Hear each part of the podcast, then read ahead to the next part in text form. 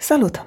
Am intrat în ultimele 2 săptămâni de campanie în care vrem să dublăm comunitatea DOR de abonați și avem nevoie mai mult ca oricând de sprijinul tău.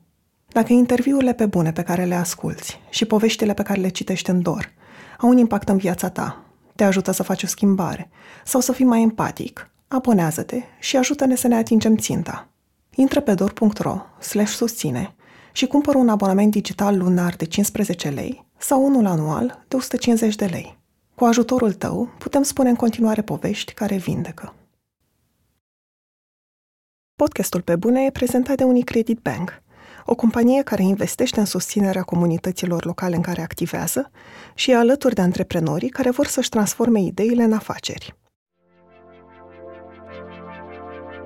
Trebuie să ții cont de faptul că atunci când eu trag o linie, în linia aia se imprimă tot ceea ce sunt în momentul ăla și asta este caligrafia. Acest stop-cadru al lumii m-a pus pe gânduri cumva. Nu există profesie fără lifestyle, fără viață. Sunt Andreea Vrabie și ascultați Pe Bune, un podcast sincer, cu oameni creativi despre cum au ajuns cine sunt și întrebările pe care și le pun. Ovidiu Hrin este designer multidisciplinar și artist caligraf. A învățat design grafic în anii 90, într-o perioadă în care existau puține surse de informații. Așa că își cheltuia toți banii pe cărți de specialitate, încercând să reproducă ce vedea și să înțeleagă procesul din spatele lucrărilor cu o sete incredibilă de cunoaștere. În 2001 a fondat Sinopsis, un studio de design grafic care a devenit unul dintre cele mai respectate studiouri de la noi din țară.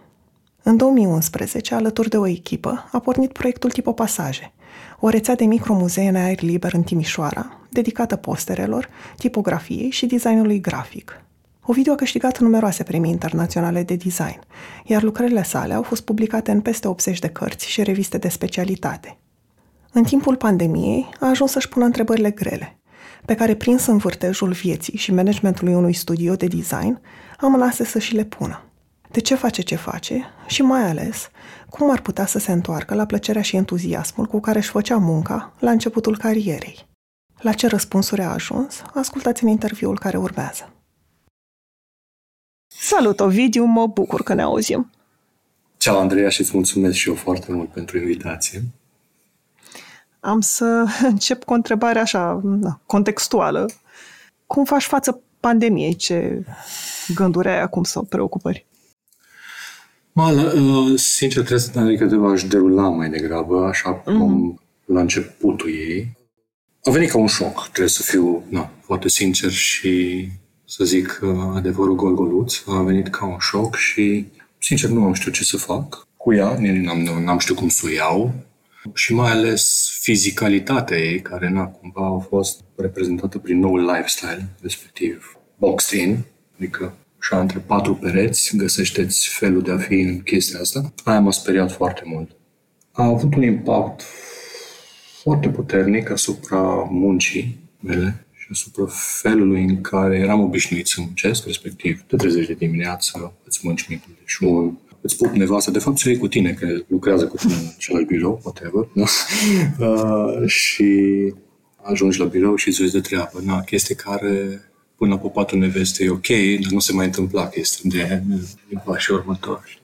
După care am văzut că, evident că a afectat pe toată lumea treaba asta, incluzând clientela, incluzând toți oamenii din jurul meu, care acest stop-cadru al lumii m-a pus pe gânduri cumva și ne-a pus pe amândoi pe gânduri, deoarece lucrăm împreună și cu Silvia împreună am biroul ăsta.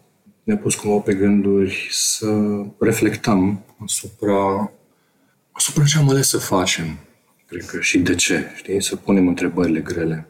Și astea au fost cumva urmate și de frustrări, pentru că observasem reflexele noastre că, efectiv, trăiam o viață foarte, chiar dacă e biroul meu, foarte înregimentată, cumva. Și la un moment dat uitasem de ce facem toată chestia asta.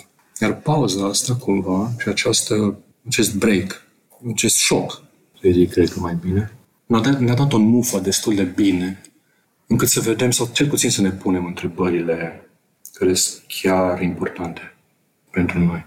Și am stat pe întrebările astea, oricâtă suferință aduceau și cu siguranță nu sunt întrebări ușoare, adică sunt până la întrebări de raison d'être. Am ajuns chiar la întrebarea de ce naibă fac ceea ce fac, adică ce fac astăzi un logo pentru un tip care peste 6 luni ori vine la mine înapoi sau merge la altul să-și schimbe logo-ul pentru că nevastă s-a avut alt vis sau eu știu.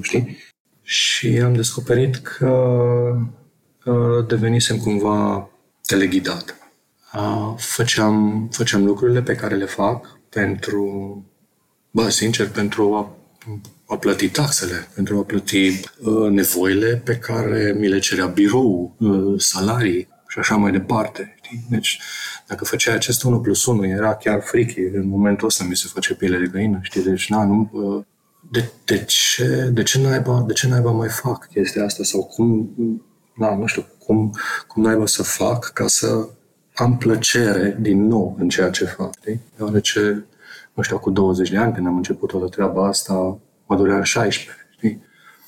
Dar n-aș lua nici exemplul ăla. Și atunci am fost destul de răsfățat. Să tăiem destulul. Am fost chiar răsfățat, pentru că am fost ajutat în primii 2 ani de către părinți. Revenind înapoi la partea asta cu ce am trăit în această izolare, am trăit și o anumită căutare. Adică mi-am dorit să văd ce mai există cumva în mine din acel om entuziast pe care eu mi-l aminteam la începutul carierei mele. Acel om cu ochi de copil, știi, care abia așteaptă să designească ceva, abia așteaptă să facă ceva, abia așteaptă să pună mâna pe ceva și să salveze lumea, hopefully, știi, cu acel logo mic pe care l-a făcut pentru o brutăria de la colț. Nu l-am găsit, adică, clar nu e un succes story ăsta. Poți, mă întreb acum, dacă poți să identifici, sau dacă ai reușit să identifici în perioada asta, când s-a întâmplat schimbarea asta? Adică când ai devenit din omul pasionat de design și entuziasmat de asta când s-a transformat într-o rutină? Mi-am pus întrebarea asta și treaba se întâmplase mult mai devreme. N-are pandemia multă legătură în afară de oprirea rutinei, știi, și punerea sub semnul întrebării. Dar chestia se întâmplase, să zicem, acum 3-4 ani, cam așa. Când, trebuie să-ți recunosc, aveam un studio de design grafic. Nu pot să ți-l vând ca a fi un dream job. Deci n-am cum, oricât mi-aș dori. Știi? Am făcut-o încercând să mă mint și pe mine, probabil.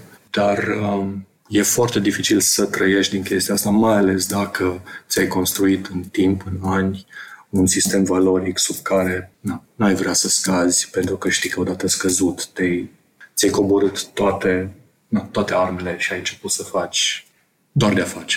Știi? Adică doar pentru a face. A pierde un orizont, știi?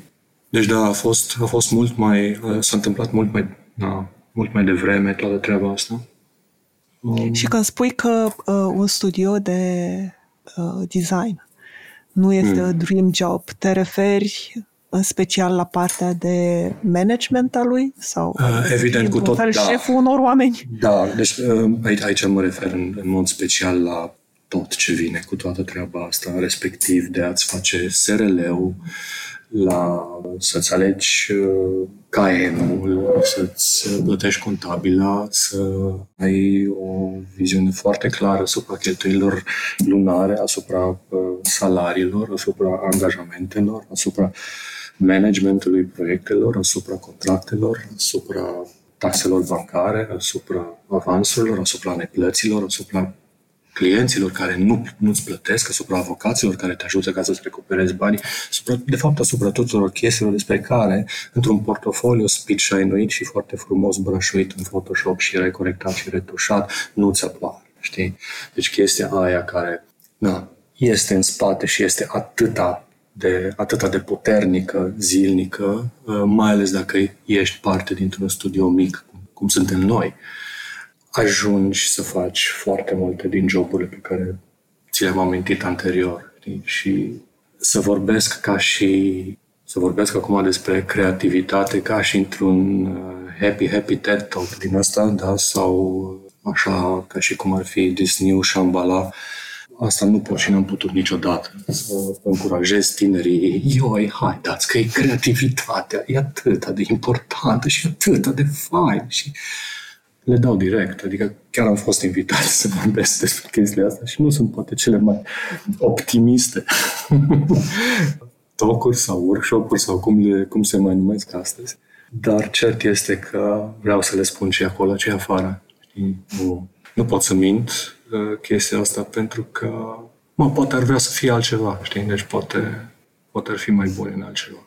De asta n-aș încerca să-i mint. Ca să revin la întrebarea ta, da, să fii designer înseamnă mult mai multe lucruri decât să știi să desenezi, să ai toate abilitățile pe care în orice carte despre design grafic le poți răsfoi, care nu sunt puține și e o întreagă pledoarie și despre treaba asta, dar pe lângă treaba asta e și tot ce vine cu managementul de birou, e și financiar, și de muncă, și de tot. Și a lot. E mult. Chestia asta mi-a dat foarte multe de reflectat în perioada asta. La un moment dat ești drenat, pur și simplu drenat de forță. Și gândindu-te, adică uite-te, îți iau acum discuția cu Silvia, cu soția și partenera mea. Avem sinopsisul, care este acel SRL-ul pe care ți l-am distris mai înainte. Și suntem noi doi care ducem treaba asta în spate și în același timp mai avem o inițiativă, cum e Tipopasaje, care sunt 5 micromuzee răspândite prin tot orașul ăsta. Mai facem proiecte pentru diversi, pur și simplu pro bono, free, pentru că ne credem în chestiile alea.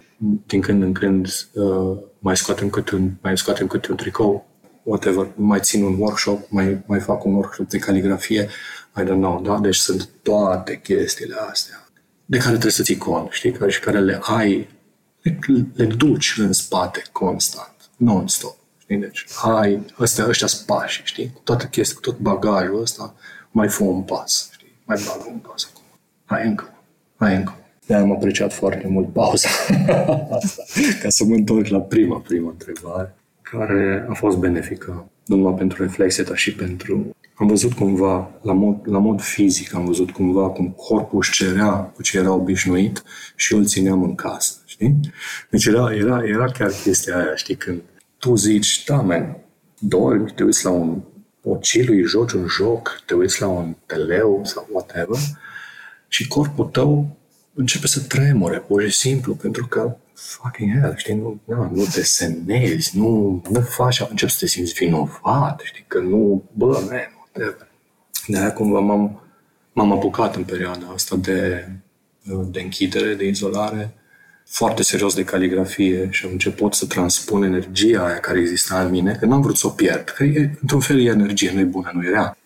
Acea explozie am vrut să o transform și atunci am transformat-o în caligrafie. Am transformat-o în niște lucrări care mă și încărcau înapoi, știi? Dădeam afară din mine toată treaba, dar mă și încărca efectiv exercițiul pe care îl făceam și atunci a devenit un praxis, știi? Practică pur și simplu faină.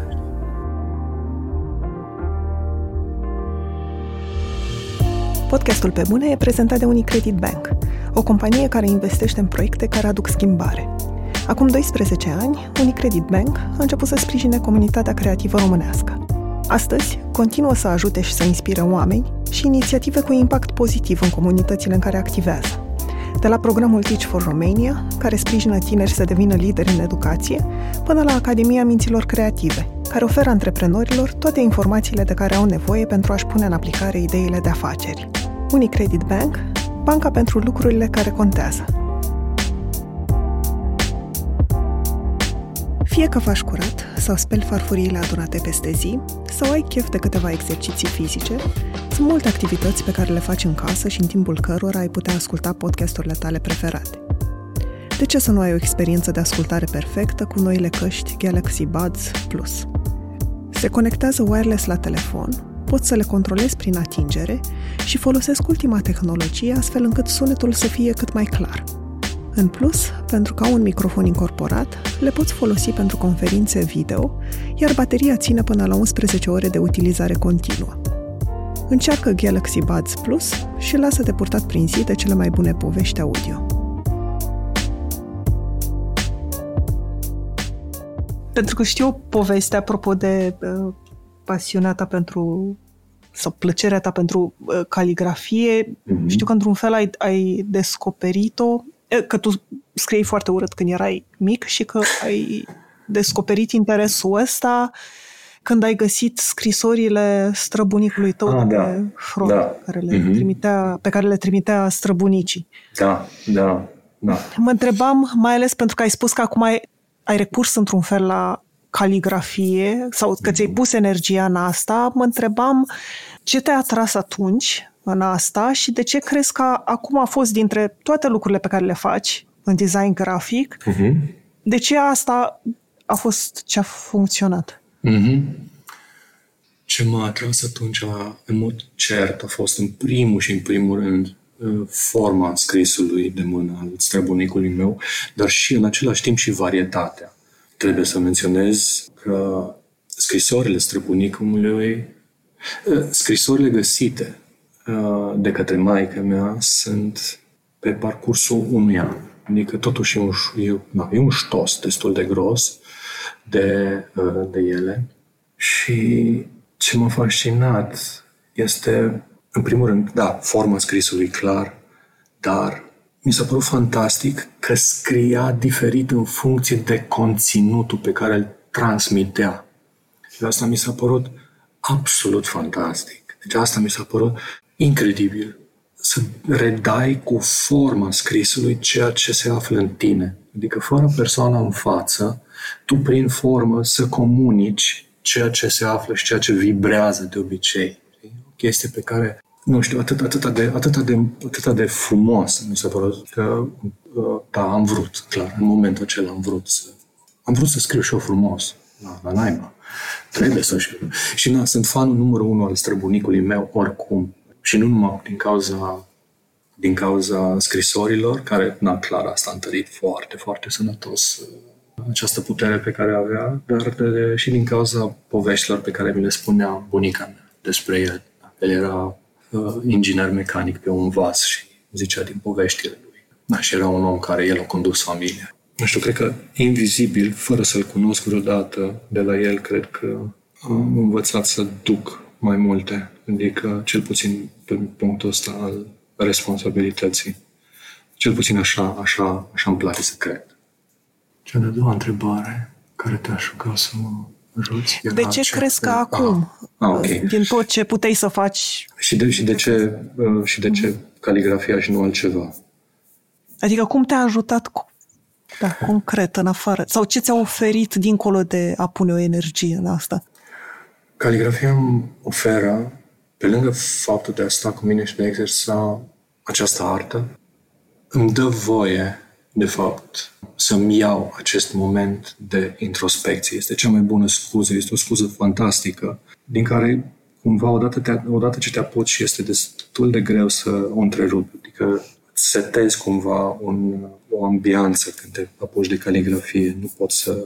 Nu e ca o schiță de desen, care poți să întrerupi, să bei o cafea cu colegul tău și după aia să o continui.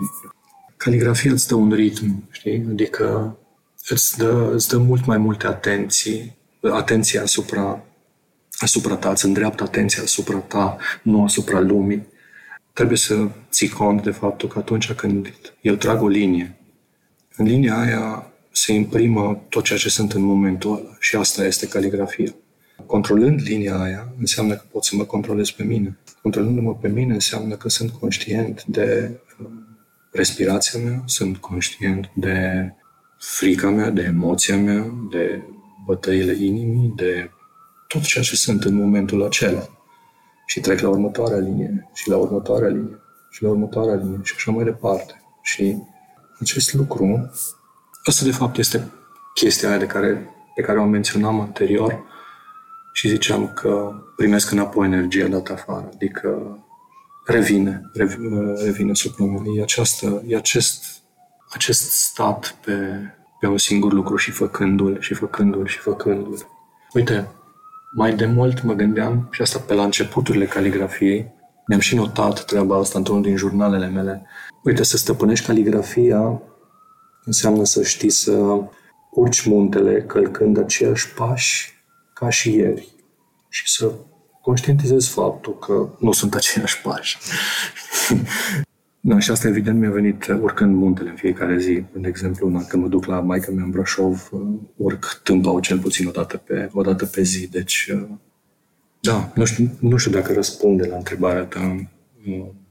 Mă face să mă întreb altceva, pentru că așa de la distanță mi s-a părut mereu că ești un om într-un fel dedicat craftului, care petrece timp pe detalii sau, nu știu, face lucrurile într-un timp mai lent și mă întrebam cât de mult crezi că, sau cât de mult ți-a permis felul în care se mișcă lumea acum, când lucrurile se vor făcute de pe o zi pe alta, când, nu știu, există o aglomerare de informații pe internet, în social media, cât de mult îți mai permitea, în afara pauzei astea de 2 luni sau, mă rog, de stare de urgență, cât de mult îți mai permitea să te dedici craftului sau... Da, cu toate că probabil sunt puțin cunoscut în lumea design-ului, dar în lumea clienților nu prea sunt, sau nu, sunt plăcut în lumea design-ului, dar în lumea clienților nu sunt foarte plăcuți, mai ales din considerentul acesta, știi? Că na, eu când zic că pe un logo pot să stau între 2 săptămâni și 4 luni, se taie toți, adică îți dai seama am zis pe un logo, nu pe un sistem de identitate sau ce, adică na, se poate sta atât. Da, și nu sunt cel mai popular în momentul acela, știi, și nu e și în niciun caz good for business și n-am fost niciodată un businessman ca să știu să mă vând și probabil de aia mă și aflu în momentul în care mă plâng de toate chestiile pe care mă plângeam anterior. Da, slavă Domnului, într-un fel, pentru că it adds up altundeva, probabil. Dar viteza cu care se mișcă lumea este... Adică, na, gândește că am cărți în care se scrie despre viteza în care se mișcă lumea asta, viteza fantastică în care se mișcă lumea asta și sunt cărți din anii 70, da? Nici nu mai știu, adică cum ar fi perceput-o un tip care scria treaba asta în anii 70, cum ar fi perceput lumea asta acum, deci un designer ca și Paul Rand sau eu știu oameni care pe atunci credeau că oh, this is crazy. E contraproductiv pentru creativitate, cred. Să obligi să fii creativ așa acum. Pas, dă-mi o ilustrație, îmi trebuie 5 ilustrații pentru care să vândă noile dobânzi ale băncii noastre pentru pam-pam-pam și pam-pam-pam avem nevoie de, nu știu, 5 bălături, dălăpăuri, mândălăpăuri, căcămuri și de 12 sămătăuri sau whatever-uri care vor mai fi prescutele din domeniul ăsta groaznic. Până mâine, dacă se poate, dar merge și poimile, what the fuck. Adică, problema e că se acceptă aceste lucruri și problema e că ele devin un reflex acceptat de toată casta, de toți cei care lucrează în domeniul ăsta, din cauza că foarte mulți zic da, nu foarte mulți, mare majoritate zic da la acest tip de a lucra, la acest fel de a munci. Și na, e un fel fără reflecție, un fel fără gândire, fără să stai efectiv să gândești, adică stop, știi, adică mă opresc aici, să gândești un lucru, adică să îți pui întrebări, să întrebi tu când stai cu tine de ce-urile necesare, apoi să te întorci înapoi la om, să-i le întrebi, să-l întrebi din nou, să scoți, să extragi zeama cea mai groasă, cea mai faină, na, materialul cel mai bun pentru a putea lucra cu adevărat ca ceea ce faci pentru el să fie într-adevăr. Nu știu, până nu de mult, valoarea cea mai mare a fost să fie timeless. Nu mai vrei design-uri timeless. Nici nu mai contează chestia asta. E o schimbare, Andreea. Deci, într-un final, na, este ceea ce este, da. Și na, fiecare cumva hotărăște în funcție de sistemul lui și valorii, dar și de nevoile lui directe, spre ce se îndreaptă. Și na, nu vreau niciodată, n-am zis că e foarte ușor sau că e ușor lifestyle-ul pe care îl duc eu, spunând nu la foarte multe cazuri de genul ăsta sau eu știu, refuzând multe proiecte din anumite cauze valorice și așa mai departe. Dar asta fac și dacă îmi pierd și această încredere și acest crez, eu cred că mă pierd pe mine și asta nu sunt pregătit. Chiar nu sunt pregătit să o fac. Pentru că spuneai că nu vrei să faci compromisul ăsta, pentru că asta e de fapt, să renunți la valorile tale și să lucrezi altfel și să faci, nu știu, asta înțeleg eu, și să faci lucrurile de mântuială fără să te gândești la ele și fără să le acorzi timpul pe care îl merită. Mă întrebam, asta pornind și de la ce mi-ai spus la început, că în perioada asta de pandemie ai ajuns să te întrebi de ce faci ce faci. Mă întrebam cum era la început. Adică simți că aveai mai mult timp să dedici lucrurilor pe care vrei să le faci sau nu era presiunea unor salarii? Da, uite, de exemplu, la începutului, care undeva se clasează undeva prin... Doamne, erau cu 1900 ani de atât.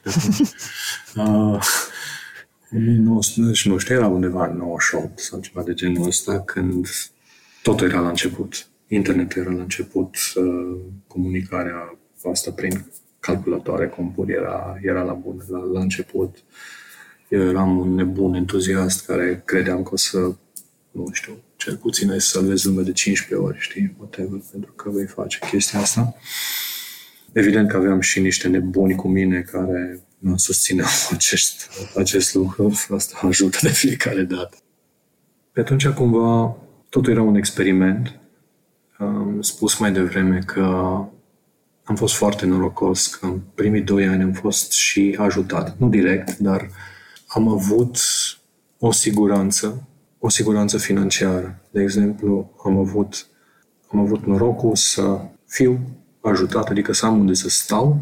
Stăteam acasă, mâncam acasă, deci stăteam pe banii părintelui și mâncam pe banii părinților, da. Și, na, ceea ce făceam noi în spațiul acela închiriat, jocul de SRL-ul, pe lângă faptul că era o nebunie să ai un SRL în perioada aia, care chiar nu vreau să intru acum, care era deci asta e un subiect în sine de 2 ore. Dar exista în primul rând această energie a tânărului, oricare la acea vârstă, da? Aveam 21 de ani, 22 de ani când am pus bazele SRL-ului. Nu știu, lucram 18 ore sau ceva de genul ăsta și dormeam acolo, ne trezeam, săracul se spăla. Și continuai mai departe unde ai lăsat toată treaba asta. Orică era pe o chestie pe Photoshop, ori chestie în vector, ori o animație 3D, care aia era nebunie, atunci aia făceai într-una. Adică am avut un lifestyle din ăsta super, super agitat, dar super, super însetat pentru a învăța. Eram absolut nebunit. Vroiam să știu din ce în ce mai mult. Așa, spongios la tot. Jumătate din zi, 9 ore lucram pentru Dumnezeu să ierte pe oamenii care mi-au fost clienți în primii 2 ani. Și celelalte 9 ore efectiv lucram și exersam până noapte, târziu, dimineața în unele cazuri. Și așa au mers chiar mai mult la cei 2 ani. Deci, na, cei 2 ani au fost, na, cumva anii norocoși, după care, na, și-au luat mâna părinții și au zis, te descurci de acum. Și atunci a început fanul. Dai seama, cu energie din asta, adică cumva erai obișnuit să lucrezi 18 ore pe zi, anyhow. Ai obișnuit un întreg organism și asta nu numai al tău, adică și oamenii din jurul tău să lucreze în felul ăsta, știi? După 4-5 ani, după ce obișnuiești și biroul, și oamenii și toți să lucreze așa numai, adică este foarte, foarte greu să ajungi să lucrezi 9 ore pe zi sau 8 ore pe zi. Știi, odată ce începi să faci chestia aia, ai o ruptură foarte, foarte gravă, știi? Dar a trebuit să o fac, știi? Pentru că, nu știu, în 6 ani după momentul ăsta cred că e undeva jumătatea anilor 2000, 2006, 2007, 2008, cam așa, a trebuit să fac chestia asta pentru că genul ăla de muncă și-a luat tolul, cum să zice, pe sănătate. Mă transformasem în bufniță, ne transformasem toți în bufnițe, știi? Deci, oricum nu mai aveam, dormeam ziua și seara și seara, noaptea lucram. Cred că n-aș mai putea să fac acest lucru acum. Dar câteodată mă gândesc că, uite, de exemplu, ce observ acum față de energiile pe care le aveam noi atunci, la început, era această dorință fantastică de a învăța. Păi, nici nu știu cum să zic. Deci până nu mă prind cum se face chestia, cum a făcut ăla chestia aia, băi, nu mă las, știi? Deci nu mă las și nu aveai. Deci îți dai seama că nu aveai internet, nu aveai wiki, nu puteai să fii nici wiki smart, nu puteai să fii nici internet smart. Adică pur și simplu trebuia să fii fucking smart și să-ți pui întrebările și, nu știu, să mai citești încă o dată și încă o dată cartea aia, știi? Să faci lucrul ăla, știi? Până ți iese. Mamă, și era o bucurie absolut fantastică când ți ieșea. Deci era... Și asta... Mă văd din ce în ce mai rar, știi, dorința asta de a te apuca și de a studia. Dorința de studiu. Și vorbesc acum de studiu individual, care și, nu știu, mă gândesc că ar trebui să și facă fiecare, cumva să și-l optimizeze, să și-l asume. Și să profite de el cât, nu știu, cât are 20 plus ani. Pentru că, da, aici trebuie să zic că energia asta se duce și mai ales se duce când vei avea mai multe facturi de plătit decât ore disponibile mai ai să lucrezi, știi? Parcă fix asta voiam eu, adică fix asta era următoarea întrebare, dacă pentru tine a dispărut la un moment dat dorința asta de a învăța și curiozitatea. Nu, la mine a devenit o a doua natură și eu am reintegrat-o în lifestyle-ul meu. Dar doar energia, da? Da. A mai dispărut. Da. Energia este, e trasă de vari chestii, după cum ți-am zis anterior. Studiul, uite, de exemplu, și chestia cu caligrafia. Acum m-am apucat de ea acum 8-9 ani, serios. M-am apucat singur pentru că nu era nimeni în țară și nu preda nimeni chestia asta, știi? Și efectiv dorința asta m-a dus la a practica, știi? Și disciplina asta ce o aveam prin studiu m-a ajutat foarte mult, știi?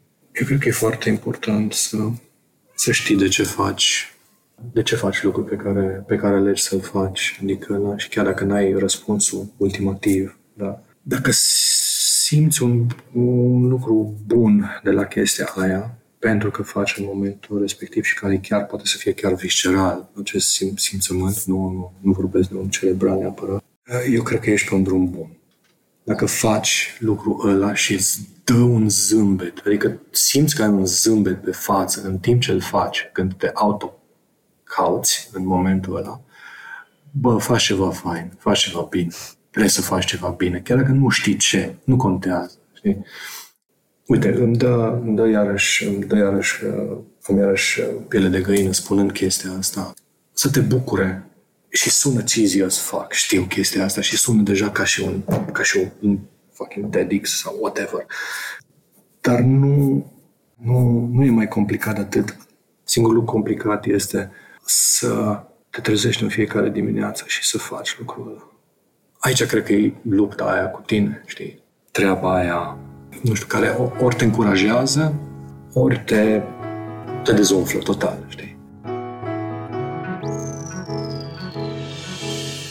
Am vorbit cu mulți oameni la Pe Bune, de la artiști și antreprenori până la scriitori și fotografi. Au fost alegeri subiective, dar am vrut să invit în fața microfonului oameni care au ajuns să fie printre cei mai buni din domeniul lor.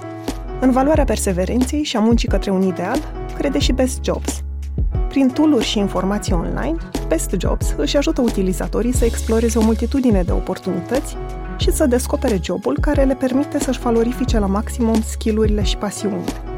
Pentru că, atunci când te gândești la ce vrei să faci, nu este niciodată vorba despre o simplă alegere, ci de a descoperi unde e locul tău. Intră acum pe Best Jobs și descoperă jobul unde poți fi și tu cea mai bună versiune a ta. Anul ăsta, mulți dintre noi am lucrat de acasă, iar unul dintre efectele muncii de acasă, pe care și invitații la Pe Bune l-au menționat în trecut, este că nu prea mai există o diferență între timpul de lucru și timpul personal.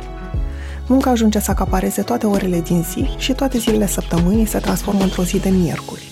De multe ori m-am trezit că s-a făcut după amiază și nu mă mai ridicasem din fața laptopului de dimineață, așa că a trebuit să-mi impun scurte pauze. Să ies pe balcon pentru aer, să citesc câteva pagini dintr-o carte sau să iau o gustare. Biscuiții Belvita sunt numai buni pentru astfel de momente când ai nevoie de un răgaz mental. Fie că ești înainte de un deadline sau pur și simplu te-ai lăsat prea prins de muncă, ia o pauză cu Belvita. Mă întrebam pentru că spuneai că trebuie să găsești lucrul ăsta care... sau neapărat să găsești... Să realizezi din când în când care este lucru care te bucură. Mă întrebam dacă în perioada asta de introspecție ai ajuns și la niște concluzii, adică care sunt lucrurile care de fapt te bucură acum. Sau dacă ai simțit nevoia să faci o alegere după, să renunți la unele lucruri. Cu siguranță, da. Am început să renunț la... a spune da la totul și să învăț să spun nu. Asta a fost, cred că, cea mai grea treabă pentru mine, pentru că, din punctul ăsta de vedere, eram chiar nepregătit, sincer, pot să spun așa. Nepregătit de ce? Poți să-mi explici? Am să-ți dau un exemplu, bine?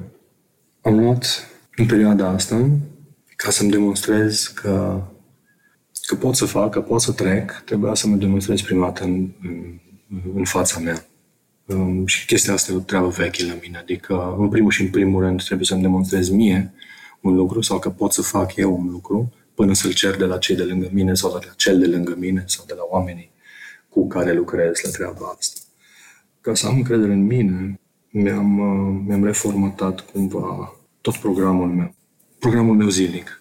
Și am implementat cumva în cadrul lui aceste 3 ore zilnice, 2 ore jumate, 3 ore zilnice, care sunt numai, dar numai și numai ale mele. Atâta de dificil a fost să fac acest pas, cum nu pot să-ți spun, Andreea, pentru că atât de m-a născut faza asta până a devenit efectiv habitus, până a devenit reflex, atâtea contre, deci mi-am dat seama că de fapt majoritatea contrelor, majoritatea piedicilor sau majoritatea lucrurilor de care ne plângem vin dinăuntru, vin din noi, știi? Deci sunt piedici efectiv de care ne plângem. Ioi, ce prost a fost ăla, ioi, ce nu știu ce, mamă, ce... Pe naiba, dacă analizezi foarte clar, e vine efectiv din tine și asta pot să-ți garantez 100%, acum mai mult ca oricând și mai sigur ca oricând pe această afirmație. Și revenind înapoi, mi-a trebuit, cred că, 4 luni ca să-mi dau mie aceste 2 ore și jumătate, care ele nu sunt nu știu ce, adică 2 ore și jumătate trebuie să te gândești, nu știu, mă trezesc, fac un pic de mișcare, stau 1/2 de oră, 3/4 de oră, meditez, fac un duș, scriu un caiet în jurnal, număr exercițiile și that's it. Știi? Deci, într-un ritm, în ritmul meu. Și așa, nothing special, right? Adică, come on. Ok, fă zilnic. Asta e, deci, asta e challenge-ul. Fă zilnic orice ar fi. Ești depresiv, că te-ai certat cu nevasta, cu mama, cu paprozargeaica, te-ai... nu știu, ai primit nu știu ce, că ești în boală, că nu știu, I don't know, fă-le zilnic.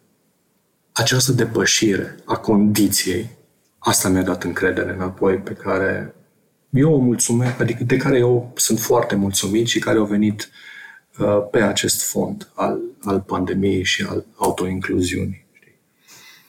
Este acest sentiment de vinovăție care tot apărea. Cumva mă trăgea o voce în spate. Mă, dar vezi că trebuie să faci chestia aia, dar vezi că pe alea nu l-ai făcut, dar vezi că aia n-ai făcut-o, dar vezi că treaba aia n-ai făcut-o, vezi că mai e și aia, vezi că mai e și asta, și asta, și asta, și asta, și asta. Și m-a ajutat foarte mult și discuția despre lucrurile astea și despre vocile astea și despre drive-ul ăsta cu oameni de foarte, în care am foarte mare încredere, cum e soția mea, de exemplu, sau cum sunt prieteni foarte apropiați, care au zis, dar ce se întâmplă dacă nu? Adică ce se întâmplă dacă nu? Am ajuns să cred că nu trebuie de fapt nimic. Asta e cumva mai târziu concluzia, dar e una din concluziile de bază. Chiar nu trebuie nimic. Ca și o concluzie mai generală vis-a-vis de lifestyle-ul ăsta, pot să zic că am ajuns să cred că până ce profesia, care de fapt e o alegere, da? Până ce profesia nu este cumva înmuiată în experiența vieții, tu chiar nu poți să vorbești de o evoluție sau de o maestrie sau de o stăpânire a ei. Ele trebuie să fie împreunate. Nu există profesie fără lifestyle, fără viața ta. Ok, și atunci eu de ce nu pot să trăiesc, știi? Hai să-mi iau un timp al meu. Ce-mi face bine? Sportul face bine, ok, check, îl avem. Meditația face, asta tot timpul mi-a făcut bine, check, again. Caligrafia, yes baby, o avem. Na, cât îmi iau chestiile astea? Păi 2 ore jumate, 3, ok, ți le iei. Ți le iei. Cumva ăsta e cel mai bun lucru ce am putut să-l primesc din partea acestei pandemii. Și, băi, mulțumesc pentru chestia asta. Ce pot să zic? De ce crezi că, pentru că ai spus că aveai gândurile astea, trebuie să faci aia, trebuie să faci aia și la un moment dat ai mai spus și că erați și tu și soția ta într-un fel trași în mai multe direcții și compania și Tipopasaje. De ce crezi că ai făcut așa atât de multe lucruri? Asta cred că ține efectiv de natura mea. Evident că mi-am pus întrebarea asta de foarte multe ori. Evident că de-a lungul vieții am avut mai multe răspunsuri la treaba asta. Am și trecut în jurnale diferite răspunsuri. Dar ți-l spun pe ultimul. Ultimul e că, nu glumeam înainte când îți spuneam că eu credeam foarte mult că o să pot să schimb ceva și că o să pot să ajut designul grafic românesc și autohton și să avem vocea noastră și credeam cu mare, mare tărie că tot ceea ce fac și tot în ceea ce fac este investit cu această energie cumva, știi? Și vine din zona asta. Aici am fost un pic, aici viața a lovit mai puternic și e bună trezirea asta. Pentru că m-a pus cumva într-un balans și m-a pus cumva să-mi pun sub semnul întrebării propriile mele drive-uri. Adică să fii curios de unde îți vin toate impulsurile tale înseamnă să te cunoști pe tine și să te cunoști pe tine înseamnă să, într-un final mai îndelungat, să cunoști lumea.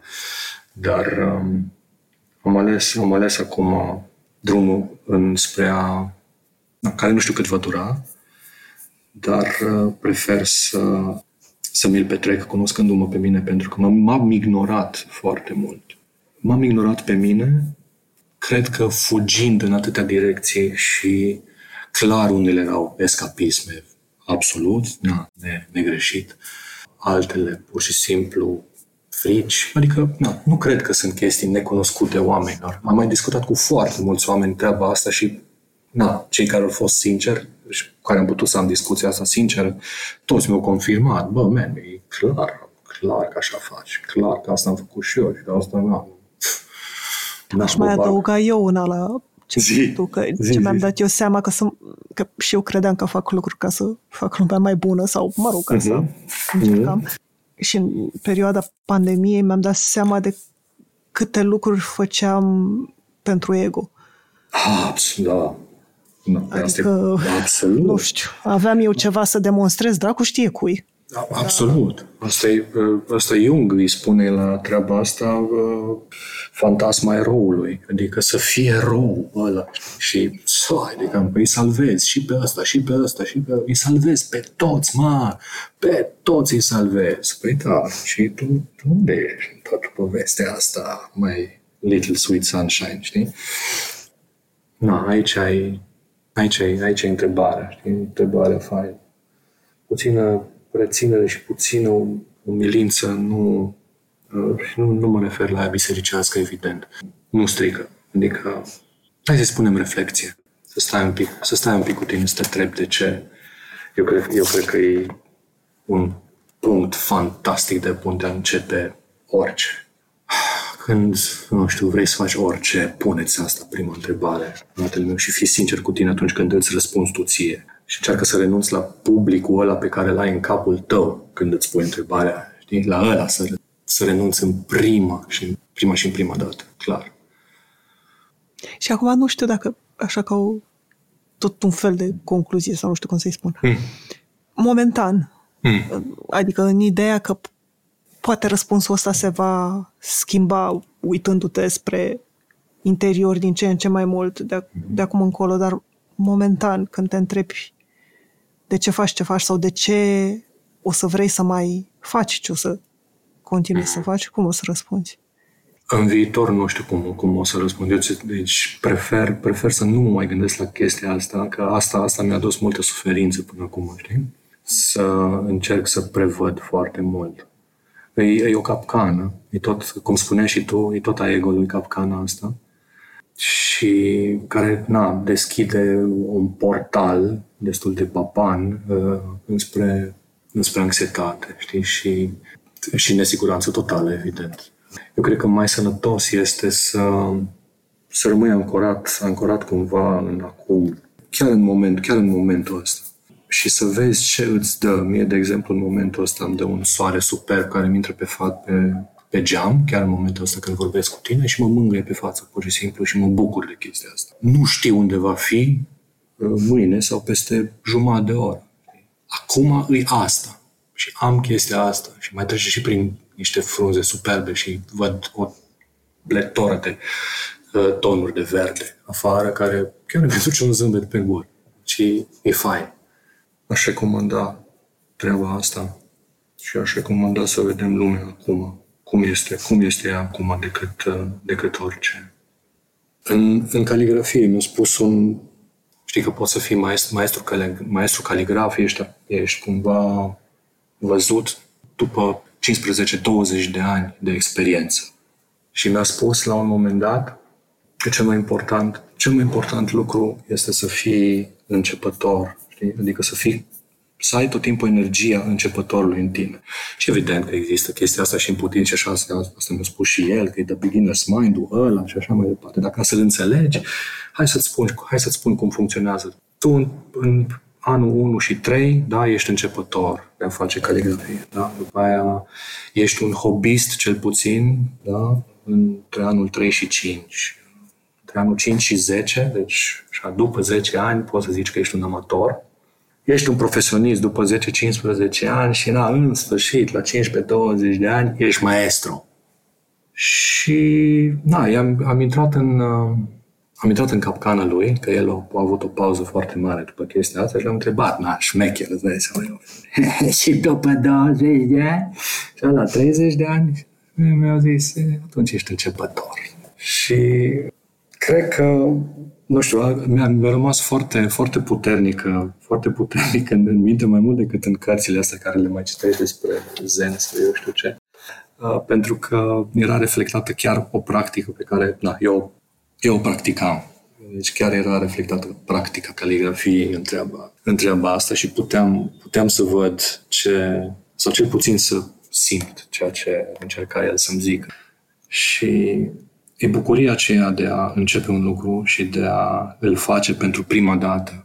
Cred că o vezi și tu, dacă meditezi puțin la niște lucruri pe care le-ai făcut, când le-ai făcut pentru prima dată, că aveai un anumit tip de entuziasm, un anumit tip de pornire, un anumit tip de a face fără expectanțe, de a face pur și simplu pentru dragostea pentru fantasticul acelui moment de a îl face punct și atât, știi? Care, de fapt, găgiul ăsta, ce mi-a spus masterul ăsta, știi? Că, na, ajungi maestru, dar te și îngustează ajungând maestru, știi? Înveți din ce în ce mai multe, înveți, desigur, 7.000 de scrisuri, foarte multe mâini, ductusuri diferite, îți dezvolți și chestia ta și așa mai departe. Dar chestia asta te box-in-uie. Chestia asta te bagă într-o cutie. Adică dacă înțeleg eu bine, ideea este că îți dorești să fii un începător care trăiește în momentul prezent. Apreciez foarte mult gândul acesta și apreciez foarte mult această stare, care singurul moment în care o am este cel în care îmi petrec ori timpul cu mine, ori cu caligrafie. Și da, îmi doresc să pot să trăiesc așa. Nu știu dacă voi reuși și nu vreau să-mi propun să. Deci, Doamne ferește, numai asta nu. Dar să știu ceea ce fac în momentul ăsta este deja un pas fantastic pentru mine.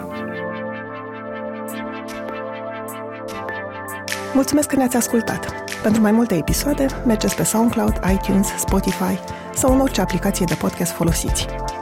Pe Bune este un podcast produs de DOR, editor de sunet e Horia Baldea, tema muzicală e compusă de Alex Turcu, asistent de producție e Alina Șincu. Nu uitați, dacă v-a plăcut episodul, dați-l mai departe, ca Pe Bune să ajungă în căștile cât mai multor oameni.